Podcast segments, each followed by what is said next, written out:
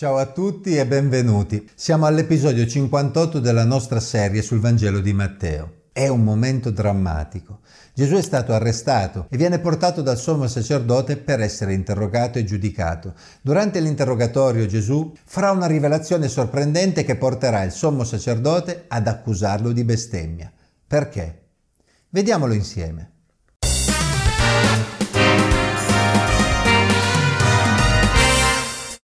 Quelli che avevano preso Gesù lo condussero da Caiafa, sommo sacerdote, presso il quale erano riuniti gli scribi e gli anziani.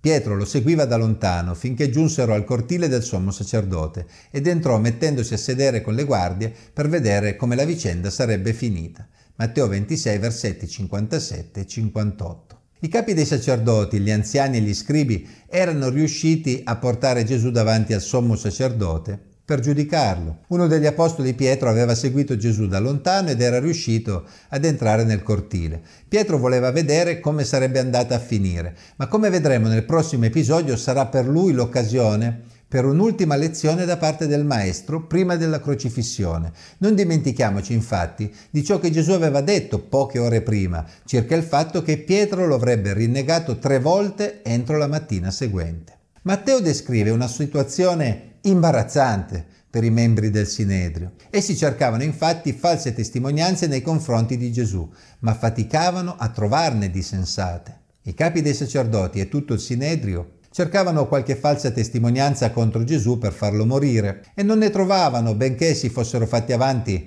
molti falsi testimoni. Finalmente se ne fecero avanti due che dissero Costui ha detto io posso distruggere il Tempio di Dio e ricostruirlo in tre giorni.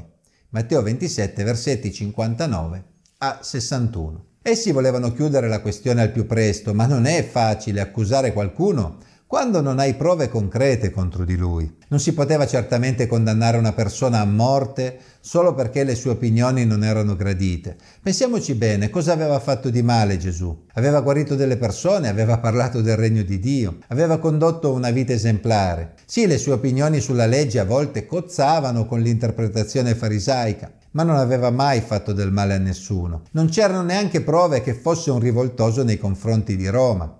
Quando si cerca di montare delle accuse in fretta contro qualcuno con l'utilizzo di falsi testimoni si corre il rischio di testimonianze che non sono concordi tra loro. L'accusa più promettente contro Gesù, per quanto strana, sembrò essere quella secondo cui egli aveva addirittura dichiarato di voler distruggere il Tempio per poi ricostruirlo. Nel Vangelo di Matteo non troviamo che Gesù abbia mai detto una cosa del genere. Tuttavia, se leggiamo il Vangelo di Giovanni, capitolo 2, versetti 19 a 22, vediamo che Gesù aveva detto parole che potevano portare le persone a quel tipo di interpretazione. Distruggete questo tempio e in tre giorni lo farà risorgere, aveva detto Gesù. Ma il riferimento in quell'occasione era a se stesso, al tempio del suo corpo. Gesù con quella frase stava di fatto anticipando la sua morte e la sua risurrezione. E il sommo sacerdote, alzatosi in piedi, gli disse: Non rispondi nulla? Non senti quello che testimoniano costoro contro di te? Ma Gesù taceva e il sommo sacerdote gli disse, ti scongiuro per il Dio vivente di dirci se tu sei il Cristo, il figlio di Dio. E Gesù gli rispose, tu l'hai detto. Anzi, vi dico che da ora in poi vedrete il figlio dell'uomo seduto alla destra della potenza e venire sulle nuvole del cielo. Matteo 27, versetti 62 a 64. Il sommo sacerdote sperava evidentemente che Gesù si tradisse tentando di difendersi in qualche modo. Il silenzio di Gesù finì per esasperarlo e allora egli cercò di farlo venire allo scoperto, scongiurandolo addirittura di rispondere ad una domanda diretta, sei tu il Cristo, il figlio di Dio? Insomma, Gesù riteneva davvero di essere il Messia, il figlio di Dio, ovvero il discendente del re Davide che essi aspettavano? Teniamo presente che affermare di essere il Messia non era di per sé qualcosa che avrebbe reso Gesù degno di morte. In effetti, Potevano pensare che fosse un illuso o un bugiardo, ma la semplice affermazione di essere il Messia non era sufficiente per condannarlo a morte, secondo la legge giudaica. Al più avrebbe poi dovuto dimostrare ciò che stava affermando. Però non dobbiamo dimenticare che essi erano alla ricerca di una scusa per consegnare Gesù ai Romani. E per i Romani una persona che affermava di essere re si contrapponeva direttamente a Cesare. Quindi il sommo sacerdote voleva far venire allo scoperto Gesù più che altro per poterlo consegnare ai romani come una possibile minaccia per Roma. Tuttavia, la risposta di Gesù fu più articolata di quanto ci saremmo aspettati. In effetti, egli non si limitò a rispondere sì, sono io. Rispose tu l'hai detto, confermando di fatto di essere il Messia, ma aggiunse anche un riferimento al figlio dell'uomo, un'espressione che Gesù aveva utilizzato già diverse volte in riferimento a se stesso. Si tratta di un'espressione molto interessante che renderà la posizione di Gesù molto grave agli occhi del sommo sacerdote. Cerchiamo di capire il perché. Nella Bibbia a volte l'espressione figlio dell'uomo è utilizzata per indicare semplicemente un essere umano, ma in questo caso Gesù la utilizzò in maniera molto più specifica. Il figlio dell'uomo a cui Gesù si riferisce non era un essere umano qualunque. Infatti l'espressione seduto alla destra della potenza, che viene sulle nuvole del cielo, era piuttosto inequivocabile.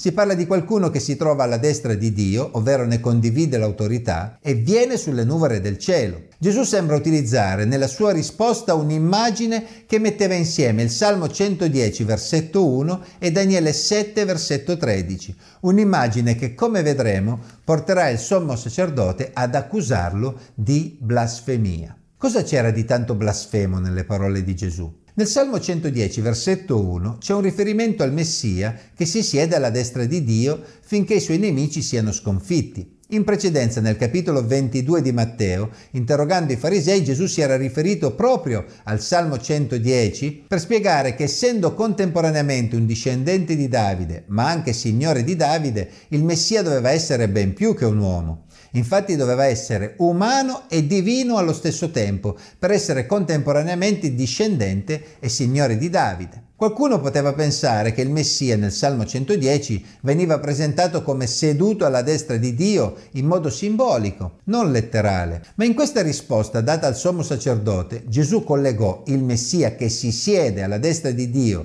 nel Salmo 110 al figlio d'uomo di cui è scritto in Daniele 7:13 che viene proprio sulle nuvole del cielo e riceve da Dio un regno eterno che non sarà distrutto. Teniamo presente che nell'Antico Testamento solo Dio è colui che cavalca i cieli cieli.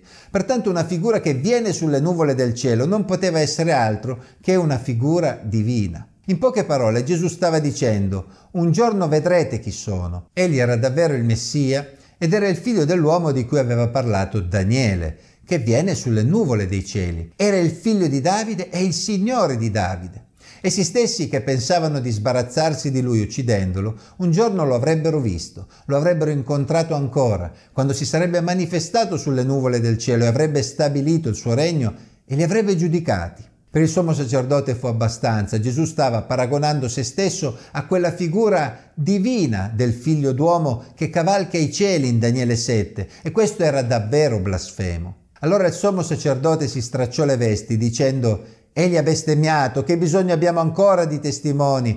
Ecco, ora avete udito la sua bestemmia, che ve ne pare? Ed essi risposero, è reo di morte. Allora gli sputarono in viso, gli deddero dei pugni e altri lo schiaffeggiarono dicendo, Oh Cristo profeta, indovina, chi ti ha percosso? Matteo 27, versetti 65 a 68. Mettiamoci nei panni del sommo sacerdote. Di fronte a lui c'era un uomo che ai suoi occhi non aveva alcuna caratteristica per essere il Messia, il liberatore di Israele. Era un debole che presto sarebbe stato messo a morte e invece di implorare pietà parlava sfacciatamente e osava sfidarli, facendo profezie che lo accostavano a Dio in un modo che ai loro occhi appariva come blasfemo. Si era paragonato al figlio dell'uomo che viene sulle nuvole del cielo.